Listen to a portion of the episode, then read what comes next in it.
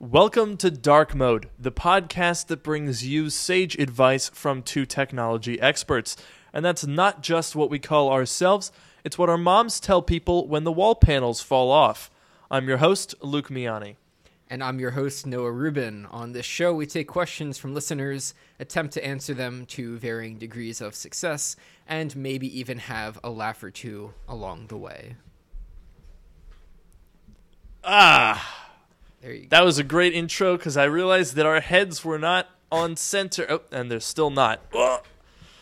I'm just getting higher up in my chair. Don't worry about that. If you're listening to this, just imagine a guy elevating slightly.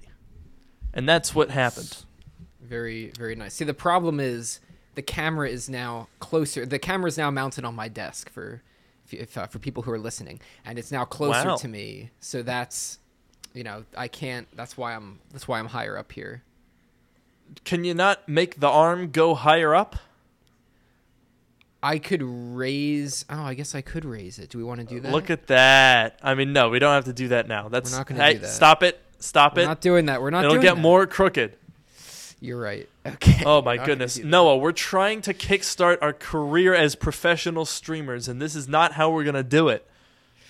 Everyone has to start somewhere. This is episode 25, so yeah, it's not exactly like we started a while ago. But some people take longer than others, and that's okay. Yeah, it's taken us about a year at this point. But we're on our way. We're going to become famous Twitch streamers, because if there's one thing that the past week or two has taught us, it's that, honestly, that's the future. It's the way to go. So yes. There's been a recent data breach. I think it was, 127 gigabytes, which revealed a whole bunch of internal source code. We also got a sneak peek at Twitch is launching a Steam competitor, apparently. An unreleased Steam competitor was leaked. And then, of course, there was the salaries that Twitch had paid out to streamers. But Noah, do you want to talk a little bit about this data breach? Yeah, so I don't know all of the details, but I did read up about it a bit. Seems like a lot of data was leaked from Twitch, including their full, like all of their source code. And it wasn't just the code itself, but it was also the entire history of the code, the entire version control information. So basically, like, 30 seconds, the way that coding works, or the way that, like, you write code in an environment like this is, you know, each thing that you do, you know, you're implementing a feature or you're fixing a bug or whatever, you write some code up, and then, you know, maybe, in fact, you touch multiple files, whatever, you bundle that all into a single change, and then, you know, you get people to approve it and you submit it. So, like, there's each change, they're called commits when you're talking about, like, version control kind of stuff. So each commit is basically, like, one change to, like, one or more files in the source code. And when you have all of these commits, you can see how the code evolved over time. So you can jump back to any point in the past and see exactly what the code looked like at that time. You can see who wrote what code. There's, like, all this interesting information. So that entire thing leaked, which means that if you have access to it, you can basically see, I don't know if it goes back all the way to the beginning, but however far it goes back, you could see actually the evolution of Twitch from that entire time. You can see any code that was added, any code that was deleted or changed, who wrote it, like all that information. So there's a huge breach of the code, and then also lots of information, like the money that we'll talk about in a moment. And the money it was a lot of money. It was a lot of money. The money that I guess it's what the Twitch partners got from ads that run on the platform, I believe. So do we know actually if it was just ads, or was it like what is it called? They have the subscriptions. What do they call them? We're literally broadcasting this on Twitch, but I forget the name. They're like subs, right? Subscriptions and, yeah, like bits or something. I don't know. There's, like, all different kinds of things there. So is it all of that stuff bundled in there, or was it just from ads? Because if it's just ads, then that's literally insane. I believe it's everything from Twitch was bundled in there, but any external, like, you know, brand partnerships or whatever, obviously those are not included. Yeah, so that, I mean, that's pretty crazy, because let me see if I can pull up here the image of how much these people were making, because what in the heck? Oh my gosh. It was just ridiculous. Let me see if I can find the list. Ah, I got it. Haha. Let me zoom in to make. Oh gosh, this web. Ah, oh no, this website's covered in ads. Oh boy. Oh my gosh. We'd like to show you notifications for the latest news and updates. Do I want to get Valorant and League of Legends updates? No, I'm quite all right. Thank you very much. Oh my gosh. Okay. I was going to ask if you were the one that leaked all of this information, but I guess if you're finding it on this website that's covered in ads, then it probably wasn't you. Yeah, I think that's safe to say. So let's go ahead and pull up this really beautiful website. Are you guys ready? If you're listening and you're not watching live, imagine a really ugly website, because that's what we're looking at here. But oh my God. Look at these amounts of money. First of all, I'm noticing here that the in the rank column, it goes 1, 2, 3, 4, 5, 6, 7, 8, 9, 10, 11, 12, 13, 14, 15, 16, 17, and then a million. Or is that 10 million, and then 18, 19, 20, and then 10 million person got $0. So there you go. Are there even 10 million people on Twitch? Probably. There might be. It's probably just like whatever placeholder. I guess that person must not have ads turned on, or maybe they got like. Well, they made it onto the list here. Yeah. So that's something. But my goodness, the 25th largest Twitch streamer, total payout from August 2019 until October 21. So that's the information that leaked here. So that's, what is that, a year and 2 months? Year and a month, roughly. So, 2 years. Two years. 2 years and 2 months, or 2 years and a month. Yeah. So you're talking about 24 months here, and well, I guess we could call it 26. The top Twitch streamer, Critical Role, who, by the way, I don't know who any of these people are. No, literally no idea. I don't think I recognize a single. Okay, I recognize the name Shroud, but I've never watched them. I recognize the name Tfue. Is that even? I don't even know if I'm saying that right. This shows you just how far out of the know-how we are on this topic. But let's just, we're talking about $9.6 million in just over 26 months. That works out to $369,000 a month. First of all, nice. That's pretty epic. Second of all, oh my, that's if you made $369,000 in a year, you'd be like pretty much in the top 1%. You'd be like, oh heck yeah, this is awesome. That's a lot of money. You could live very comfortably. More than comfortably, you could be rich on $370,000 a month, a year, and they're making that every month, just off of ads, not even counting brand deals. Oh my God! I'll tell you one thing: if I was making $370,000 a month, I would delete my email. No one would ever be able to sponsor me. What? What could I possibly want more money for at that point? Yeah, that's true. Because I feel like you've talked about this before, but you make, like, what is your breakdown between like money you make from ads and from sponsorships? They're like somewhere around the same ballpark. Is that right? Oh, in terms of like proportionally? Yeah. My ads from YouTube are more than my sponsor ads, but I don't have a sponsor on every video. And a lot of my views, it's maybe we could talk about this at some point, but here, I can maybe pull this up a little bit here. I'll pull up, for demonstration purposes, my analytics. I think I have to sign in again. Oh, yeah. Of course. Of course. We love two-factor authentication. Oh, I'm not going to do that right now. But anyway, the point is, a lot of my views come from residual views. That's like one of the things that I do for my channel is I try to make... Every time I make a news video, news videos are great because they are quick to make and, you know, fun to talk about, fun to make, and capitalize on information that comes out quickly. Fantastic. But the thing about news videos is 24 hours after you post them, they're done. Yep. News videos are one and done. Day one, they do well. Day two, they tend to... you know, be on the downswing, but still get some residual views. Day three, gone. Video's dead.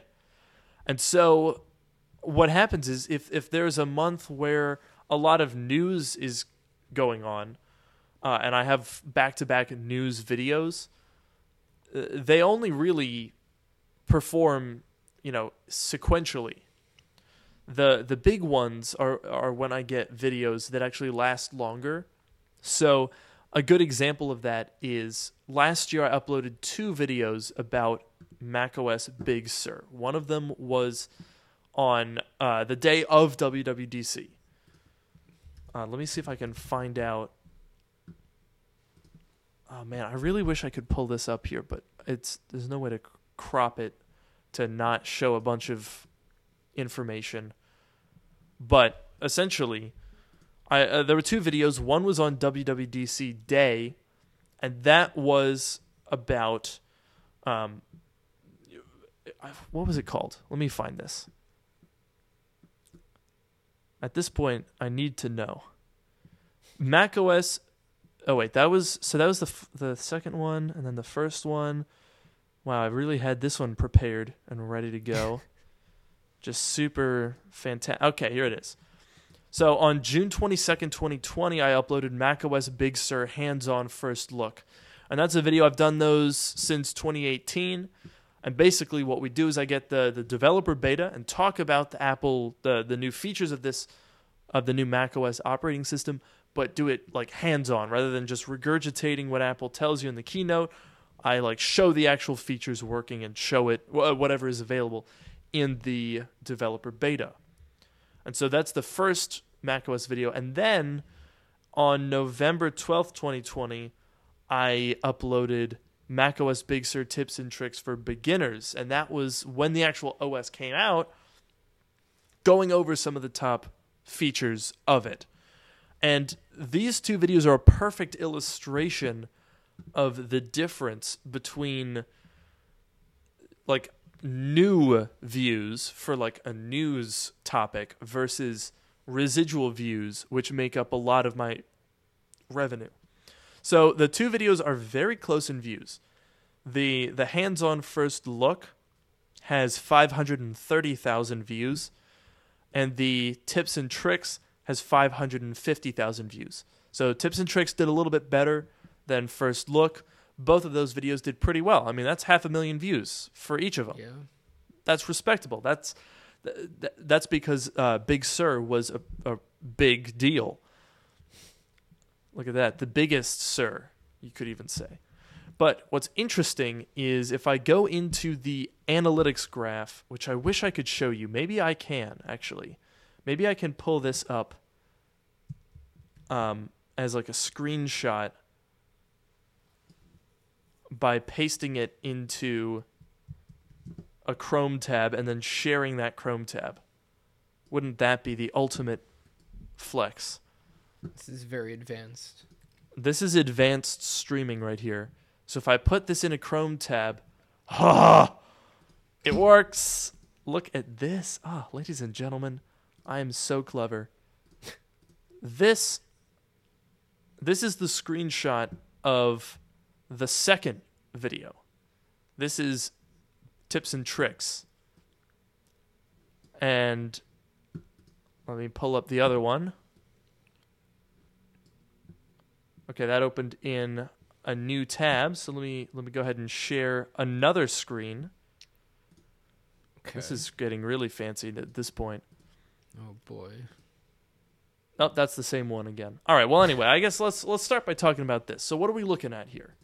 Well, as you can see here, this is a graph of not quite a full year, 336 days, but we can see pretty clearly that the majority of views come in the first week. So the first 1 day of upload was 91,000 views. The first 7 days of upload were 271,000 views. So the typical lifespan of a YouTube video tends to be a week for larger channels. Weirdly, it's reversed for smaller channels.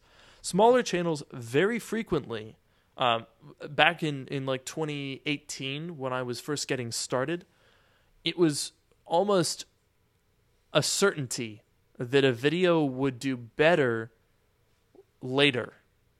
The first day views were always pretty bad because when I had 20,000 subscribers, there weren't really all that many people sitting around waiting for an upload that were going to watch it on day one.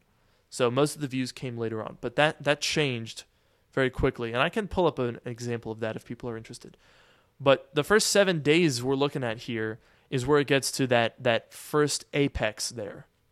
And then the curve levels off. That's something that usually happens sooner, but this was an example of a video that does well over time. So you can see here that it gained, I guess, from about 300,000 views to 550, so I guess 250,000 views, which came in very slowly over the course of almost a year. And so if you think about that from an ad revenues perspective, that's a video, the work is done, it's uploaded, but it's just sprinkling a couple of dollars a day over the course of a year. Nothing that you're going to notice, really, but when you get a bunch of these types of videos, it starts to add up a little bit. Now, if I share the other screen, let's see if I can correctly do this. This is the graph for the hands-on first look of macOS Big Sur. So you can see a pretty clear difference in these two graphs if you're watching live with us. So whereas the previous graph had a noticeable inflection. You know what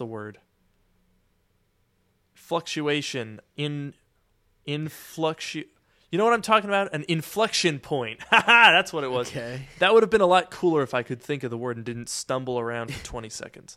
But there was a noticeable inflection point that came after a week. Here, the graph is essentially vertical, and then it sort of looks like another fancy term that I'm forgetting. What is it called in math where it approaches zero? Asymptote? An asymptote. That's what it is. Yes. This kind of looks like an asymptote, don't you think? Yeah, kind of. This is really interesting. It looks like in the first couple of days, it just goes straight up, and then it basically just, it gets a little bit more, but it basically just, that was basically it. Yeah, and so remember how the second video had more views, 550,000 compared to this video's 530. Right. The last video in the first day got 91,000 views. This video in the first day got 181,000 views. And by day 4, it was already at 400K. By day 7, which is so day 7 the other video was at 271, but it gained another almost the same amount of views again. It gained almost another 270. This video by day 7 had 453,000 views and only gained another 100,000. And that pretty much all happened within that first month. Yeah, on July 26th of last year, it hit 500,000, which means in over a year since then, it has only gotten 30,000 views, which is very, very little. And you can see the difference. I can look at the real time.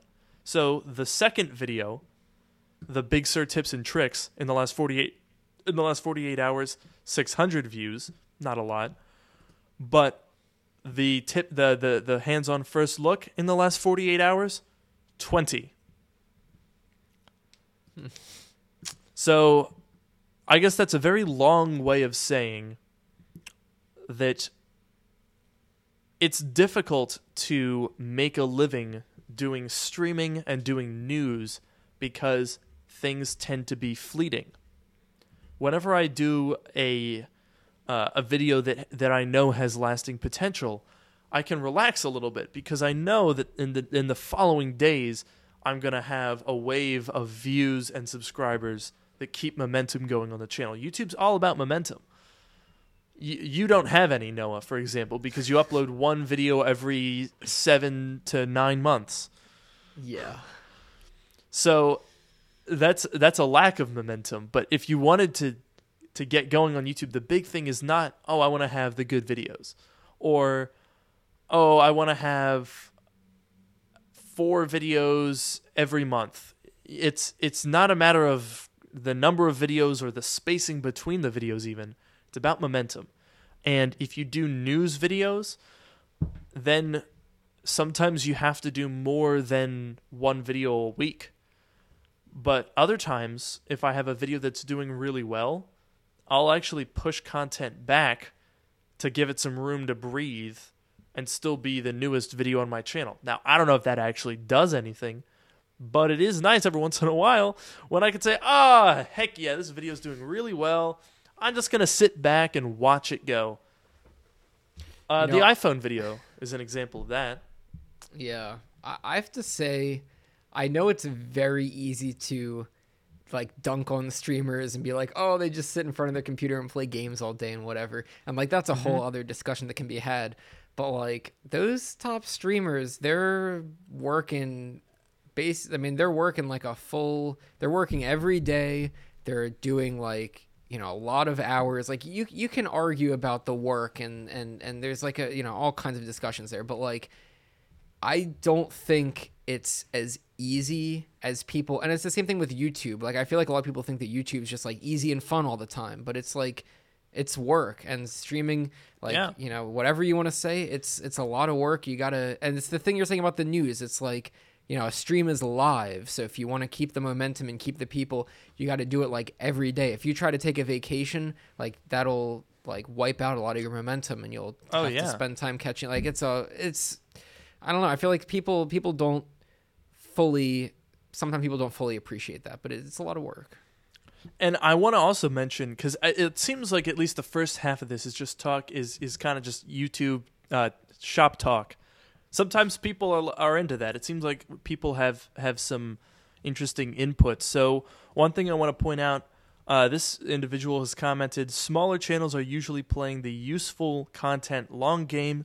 Channels with 1 million subs are going for entertainment, which serves a shorter window of time.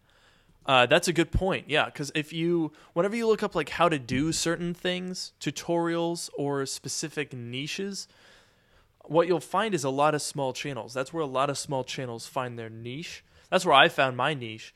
Like back in like 2018, when I uploaded a news video, everyone's like, "I don't care about you. I don't give a crap what you have to say about news. Like, what do you care if you think Apple's going to do something? Who are you? You're just some guy." But when it was like, "Hey, let's upgrade an old iMac," then that was a niche that could be filled. And I'm honestly really grateful that I can still upload that type of content because I really like it. And that was sort of the niche that I found. And I'm glad that it has scaled. Although it is worth noting that it's not my primary view source. In the old times, you know, 2-3 years ago, that's where all my views came from. And a lot of long-term views. But what I've noticed is as my channel has grown, some of the same types of content that I would do 3 years ago actually get less views now with 300,000 subs than they did with 30,000 subs. It's an interesting little experiment almost, because and it would be very similar videos, because a lot of YouTube is you find something that works, you essentially skyscraper technique. That's what a lot of people do in search engine optimization. You can kind of do that on YouTube. You see, oh, hey, this is a video that I did that worked. I'm going to keep making similar types of videos. That's why you see, you know, certain channels will upload mystery tech or like massive unboxings, and you'll just have like dozens of those types of videos, because once you find something that works, the meta is you got to keep doing it, keep innovating on it, make it better, do something crazier. But weirdly enough, when you go from like micro influencer to like macro or like mid-size or whatever you want to call it, sometimes it doesn't scale. Where a video, like I uploaded a video a couple weeks ago where I did like a $36 MacBook restoration. That's the type of video that would have probably gotten 3 times the views, but over a longer period of time, a couple of years ago. It's kind of interesting. Yeah, I almost wonder if, like, when you were smaller, when your channel was smaller and you were focused on Mac repair stuff, I feel like a lot of the people that were subscribed at that point were subscribed for the Mac repair content. And now I wonder if a lot of your subscribers are just more interested in the news content, and they're sort of, you know, overshadowing or a larger portion of your subscribers than the Mac people. Maybe that's an explanation. I don't know. I mean, I think it's definitely that, because I saw, you know, every video I do, I'll get this type of comment. Just my opinion, but I wish you did more restoring Macs and stuff like that. And I love restoring Macs, but there's a couple of reasons why my content looks a little different than it did. Number one is that I have to upload more often than I did back then in order to maintain momentum. And so I can't physically restore that many Macs. Like, there's not enough interesting projects to work on for me to be able to make that quantity of content. So that's the first obstacle. The second obstacle is kind of hand in hand, which is, you know, there's only so many Macs that exist, and I've restored a lot of them. So, frankly, it's hard to think of other ideas for content in that niche. And every time I think of one, I make the video. But I actually probably make a similar number of videos on the topic as what I used to. It's just that I used to upload a lot less often. So that goes into that. And I absolutely love doing that content, but it takes a really long time. And so I need to have other things to, you know, make it a viable business. And that's why I do news. I do new product reviews. Even the stuff like the crappy Intel ads, which we can talk about after the break. And like having a variety of content is better for peace of mind. It's better for having more video ideas to make, and ultimately is something that I have to do. I will also say, someone else pointed out in terms of shop talk here, make clickbait giveaway videos, then you'll get views. Parentheses, please don't, though. And that's an interesting one, because those types of videos can work, but they can also backfire, because what happens is if you make a giveaway video and you what are some of the big ones? Remember Unbox Therapy when they gave away the pickup truck full of iPhones? Oh, yeah. They've done a bunch of giveaways, right? A lot of big channels do giveaways, and a lot of people think that if you're a small channel and you do a giveaway, that's a way to gain a following. But it actually can sometimes be a really bad thing, because if I'm, you know, a 20,000, 10,000 subscriber YouTube channel, and I'm like, okay, I want to boost my channel, I'm going to go out and buy an iPhone, and then I'm going to give it away. What can happen is, let's say your video takes off. Let's say a bunch of people say, oh, okay, I want a free iPhone. I'm going to enter this giveaway. I'm going to subscribe. I'm going to like. I'm going to follow you on Twitter, whatever your requirements are. What happens is they're not there for you. They're there for a free iPhone.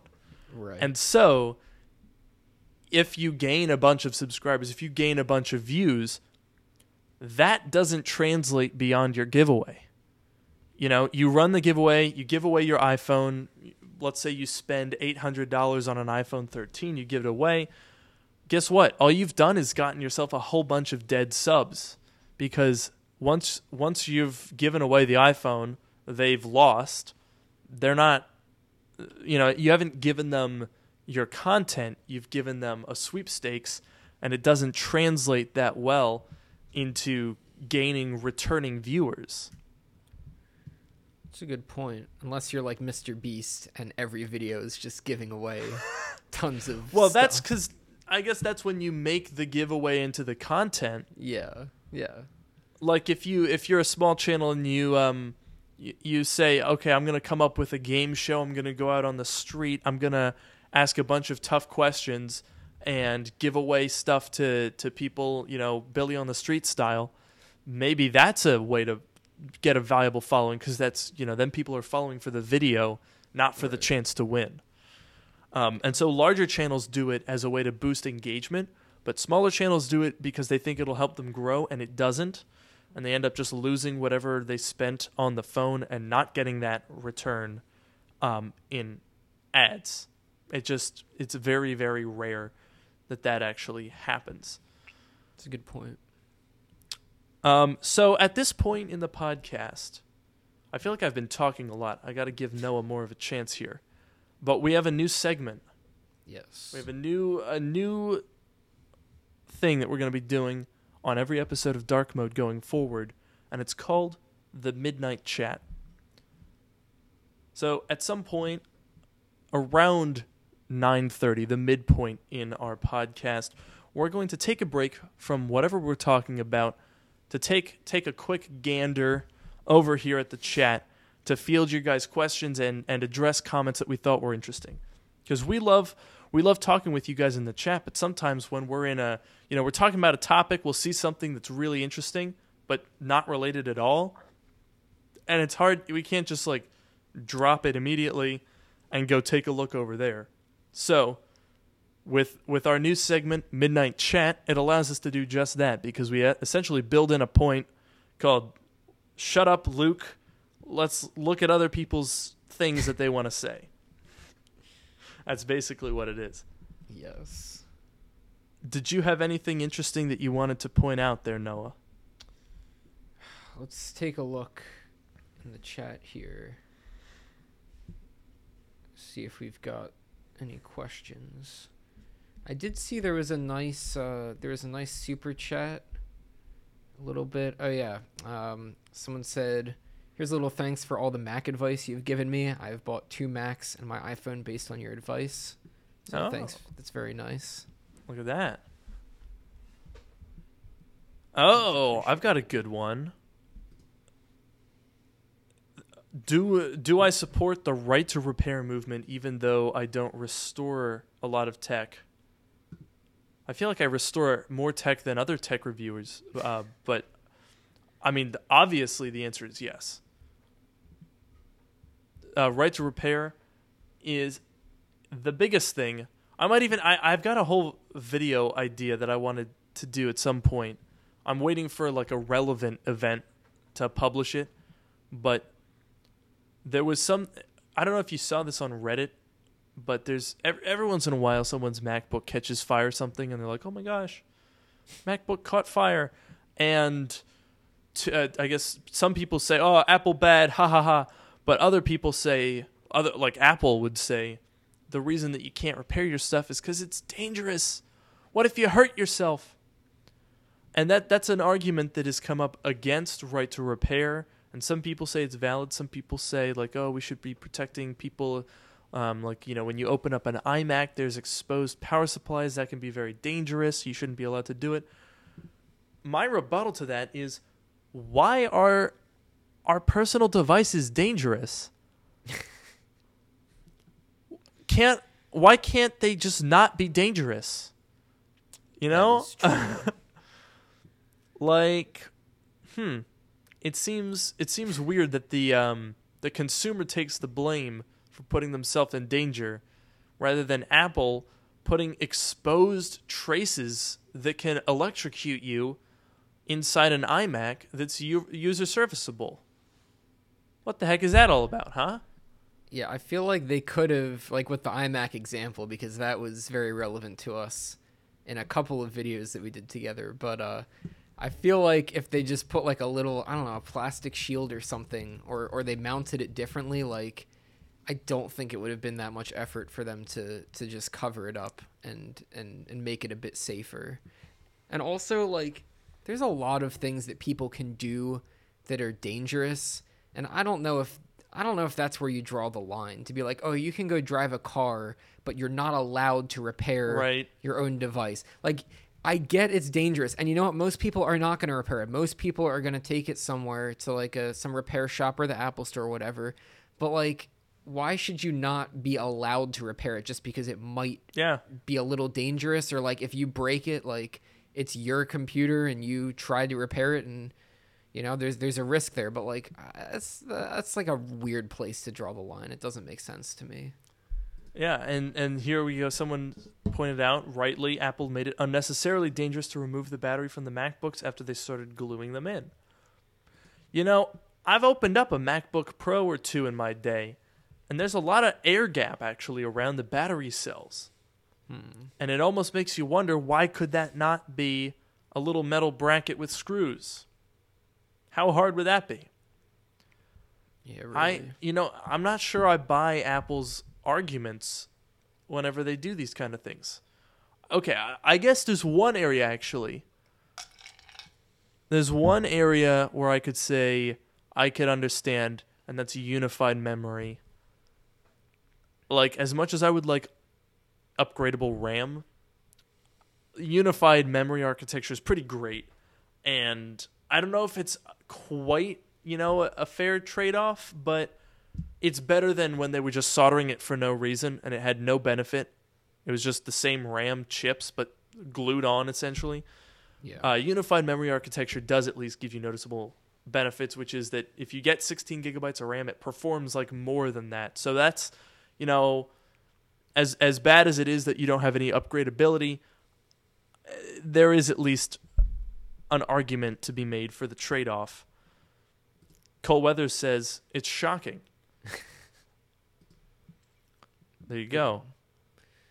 Yeah, I definitely agree. If there's like a technological, like an actual like legitimate reason for something to not be upgradable.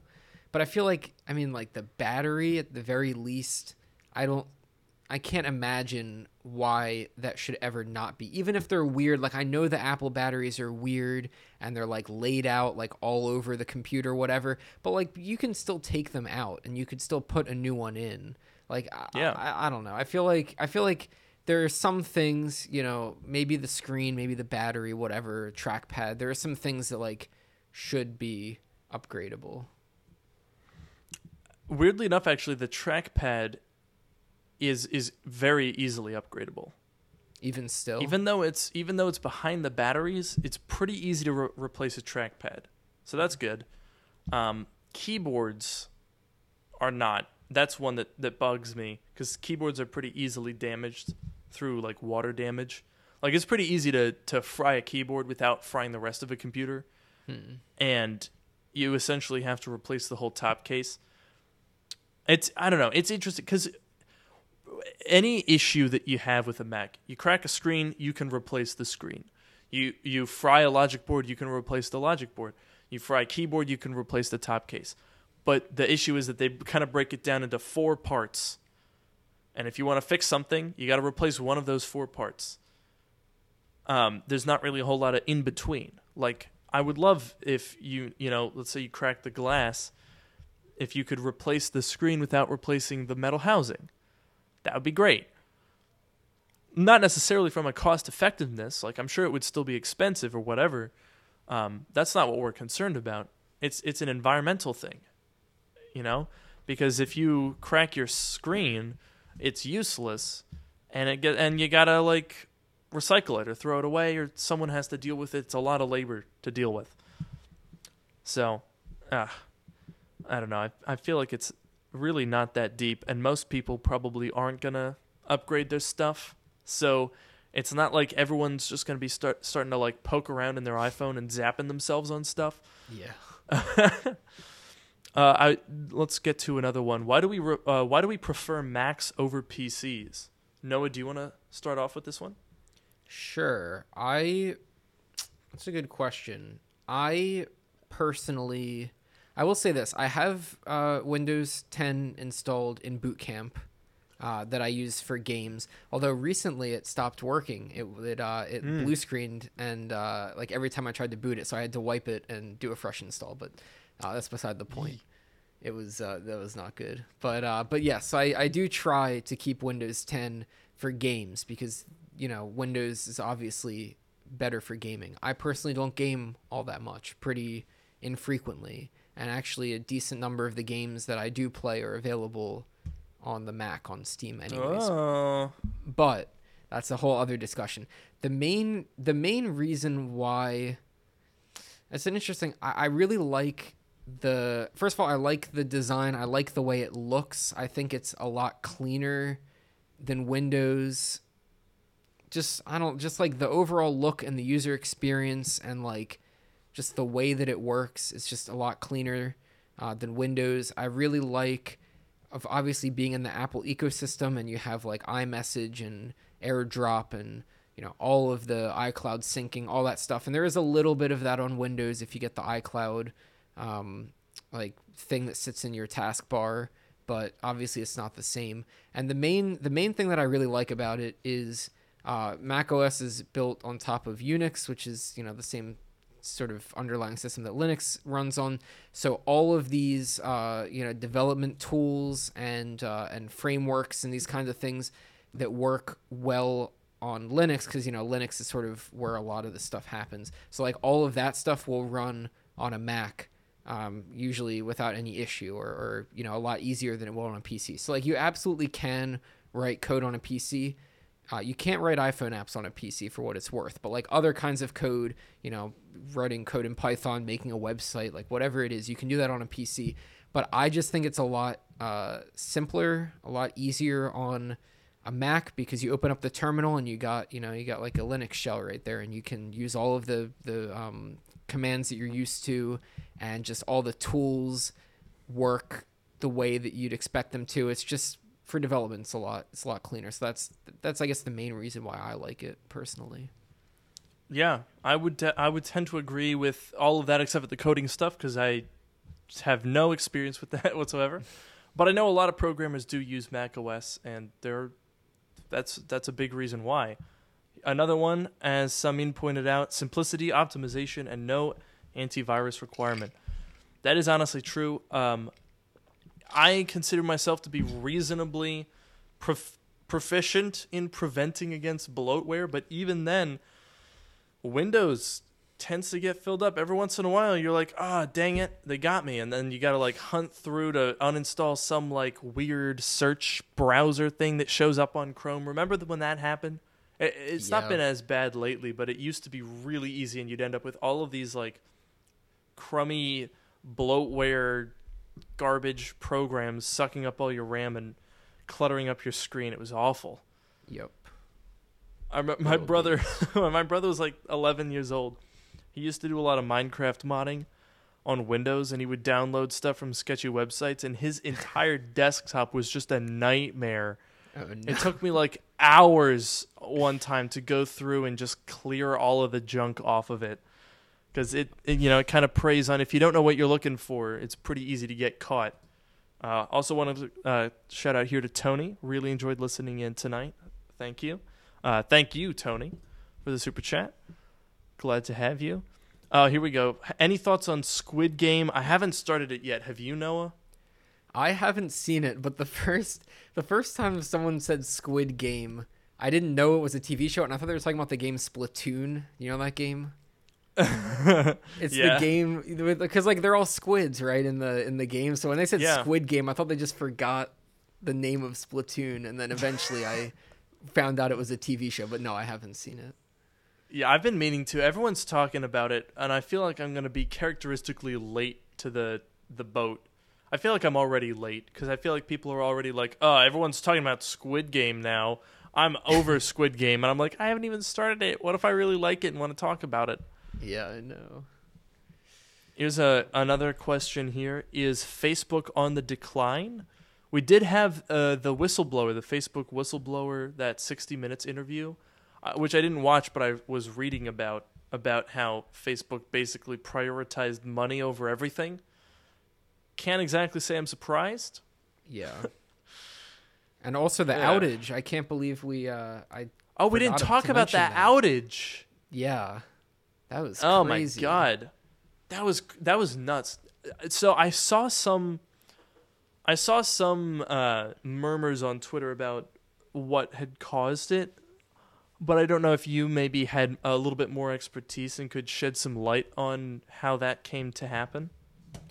Yeah, I don't know all the details, but I was reading about it. I think basically what happened, it has to do with DNS, which I think I mentioned last week as well, but basically DNS is where it's the system where when you type in a website like youtube.com, DNS is the system that will figure out which IP address is associated with that website. So you type in youtube.com, the DNS server will tell you, oh, you want youtube.com, go to this IP address, and then it'll and then your browser can connect to that IP, connect to that server, and load the data, whatever. So that's what DNS is. And I think what happened was a bunch of Facebook's DNS records got deleted somehow. Maybe I don't know if I guess it was an accident or maybe something expired somewhere or whatever, but like a bunch of DNS records got deleted. And so when you tried to, go to facebook.com, it didn't know, or it wasn't just Facebook, it was like all of their properties. But when you tried to go to one of them, it wouldn't know where the server was. And then the people that were trying to fix it were having problems because they couldn't even connect to the servers and the internal tools and stuff that they needed to fix it because all of the DNS records were gone. It was that's why it took so long. It was a giant mess apparently. Wow. That's bad. So do we know if it was a cyber attack or negligence or a disgruntled employee or something?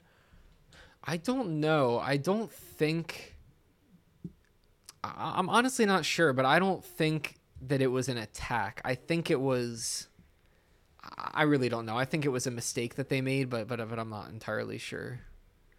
I find it interesting to answer the question of, is it on the decline? I think it's on the decline depending on what generation you're in. Because I'm pulling up this. My parents and I were laughing about this for ages in our my hometown's local Facebook tab. There was we were essentially laughing at all the Karens that were posting about the most absurd things. Like someone was saying, "Oh my gosh, why are there's so many lawnmowers? It's so loud. I can't sit outside and enjoy the crisp fall air because of the lawnmowers." It's okay, don't live next to other people, I guess, is your solution for that. But this one was really funny. And this is sort of a peak Facebook post. The title of the post is anyone missing a crab? and short and sweet. This live crab just randomly showed up in our backyard. Is anyone missing a crab? So there you go, I guess. Facebook has become the foremost location for crab search and rescue operations. So I guess in that sense, it's not declining. That's an important service. Facebook average monthly users. Yeah, okay. So I guess this pretty much kind of debunks. I don't know if Facebook is on the decline, but they're certainly not in trouble. They have 2.89 billion monthly active users. I think they're doing just fine. That is pretty interesting. But you know what? You know what I'll say. I feel like their reputation has definitely taken a lot of hits. Obviously, Cambridge Analytica and all the other stuff. Their reputation takes a lot of hits. But I will say that it was very, very smart of them when they bought, they own Instagram and they own WhatsApp, and whatever you're going to say about Facebook and Facebook, people the younger people aren't using it as much and it's going out of style, whatever. Well, the younger people are using Instagram, and in, WhatsApp not used as much in the United States, but internationally, everyone uses that. That's like the app that people use in a lot of, I know a lot of like Spanish speaking countries use WhatsApp for like everything, and you know, probably some European countries and other countries, but you know, Facebook owns them. So whatever you'll say about facebook.com, you know, they've got plenty of backup plans. Yeah. That's a great point, because I feel like definitely in the last 5 years, certainly since 2016, the fake news, disinformation, all of that stuff, so unbelievably terrible. Holy moly, that's unbelievably bad for, you know, the concept of reality itself. And so Facebook as an entity definitely took a big hit. And obviously, Mark Zuckerberg is a creepy little alien demon child, so that's pretty obvious, and certainly not exactly the most popular guy. But, I mean, it's really interesting, because if you look back, remember the Social Network movie? Yes. Oh, yes. That was what, 2010, 2012? I think 2010, yeah.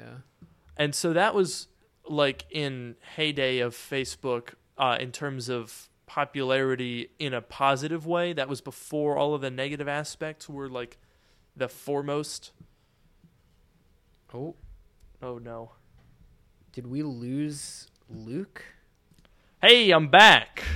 Okay, I wasn't sure if we lost you or we lost me. No, you lost me, because what I did was I accidentally swiped on the Magic Mouse and went back to the StreamYard homepage.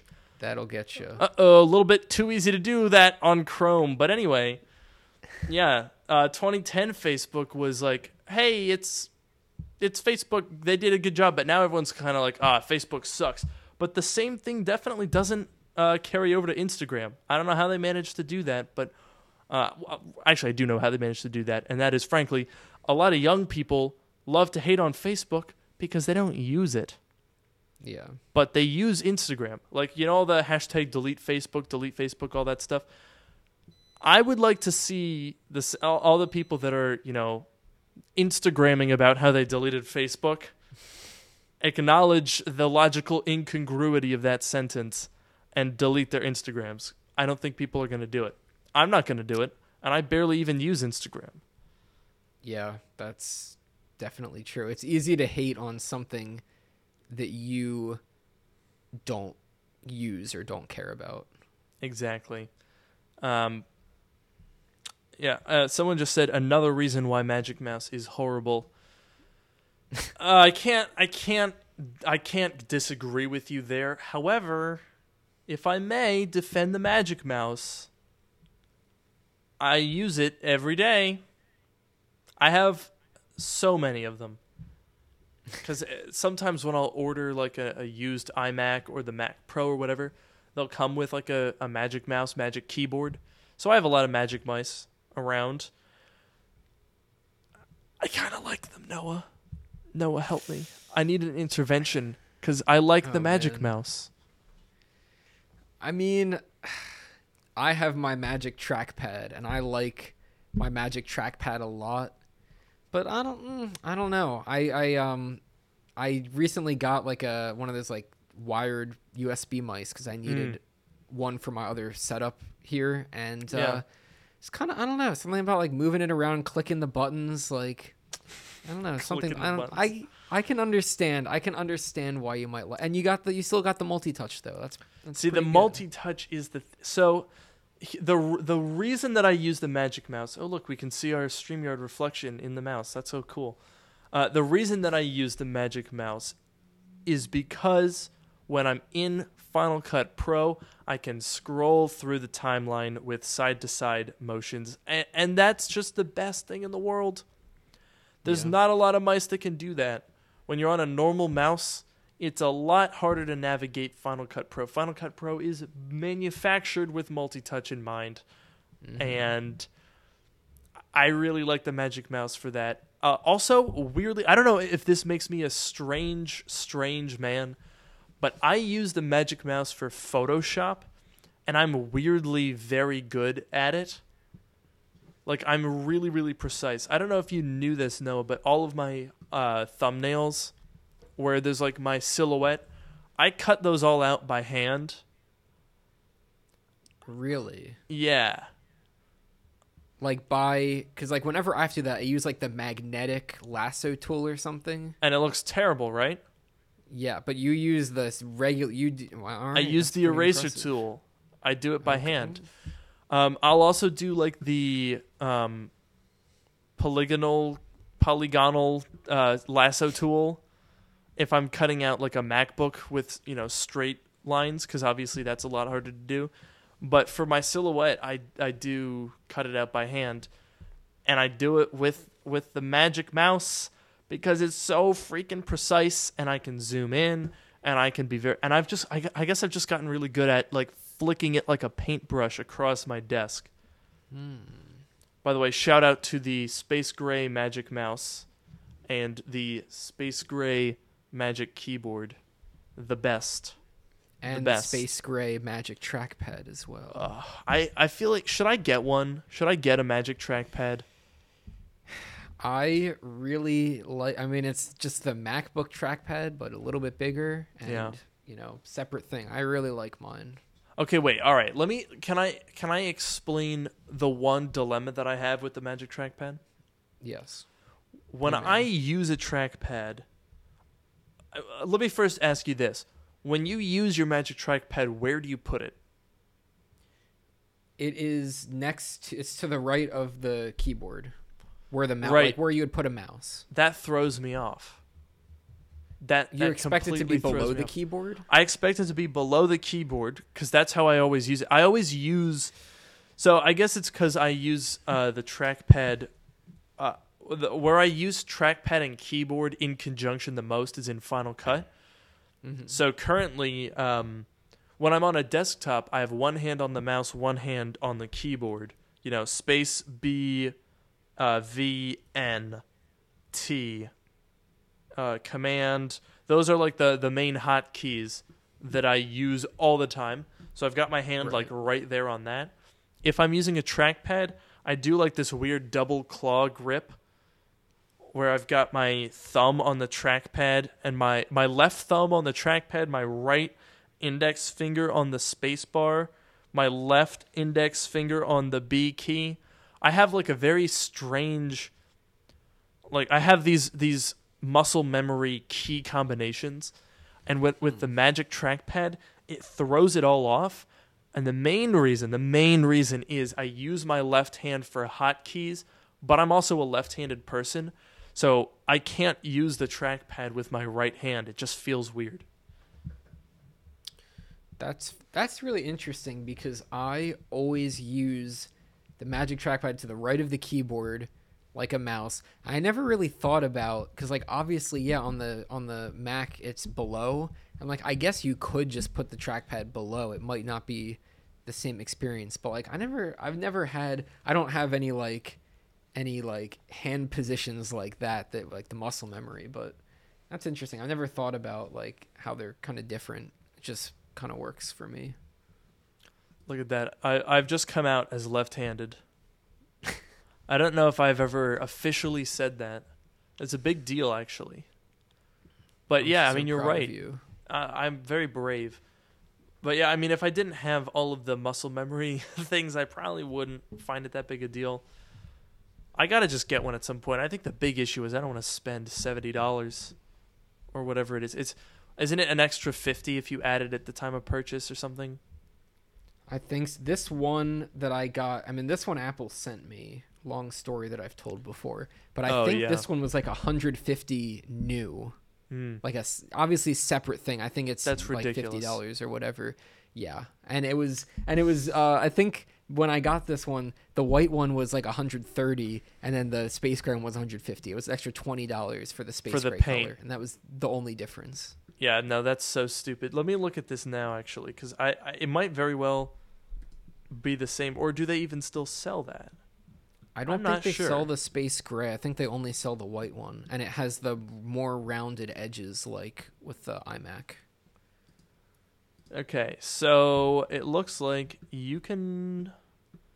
Gosh, why is it so hard to find these things? The Magic Trackpad Ah, boo. Yeah, it only comes in silver, and it's $130. Yep. The same thing, the keyboard. I do like that you can buy the Touch ID keyboard for Apple Silicon Macs. So you can buy that for a Mac Mini. But you can't buy it in color. Also, it's $50 just for Touch ID. That's a lot. It's $100 for the normal keyboard, $150 for Touch ID. Those accessories will get you. I'm sure Apple makes pretty good amount on those accessories. God. Their profit margin, it probably costs them $20, and they sell for $150. Yep. I would just go on eBay. Yeah. Get a space gray Magic Trackpad. See what you think. You could put it below the keyboard and see if it's good enough for your muscle memory. I might have to do that. But you know what I definitely have to do? What do you have to do? Is segue into us wrapping up this episode, the 25th episode of Dark Mode, a quarter century. That's how it works. So thank you guys so much for joining us. We hope you had some fun. Hope you had. Let us know what you think of our new midnight chat section. We'll be doing that every week.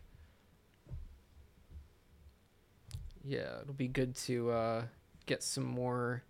Trying to get even more chat interaction in here. It's always a good thing. Always a good thing. All right. Thank you guys so much for listening. I have been your host, Luke Miani. And I've been your host, Noah Rubin. We will see you next week. Have a great night.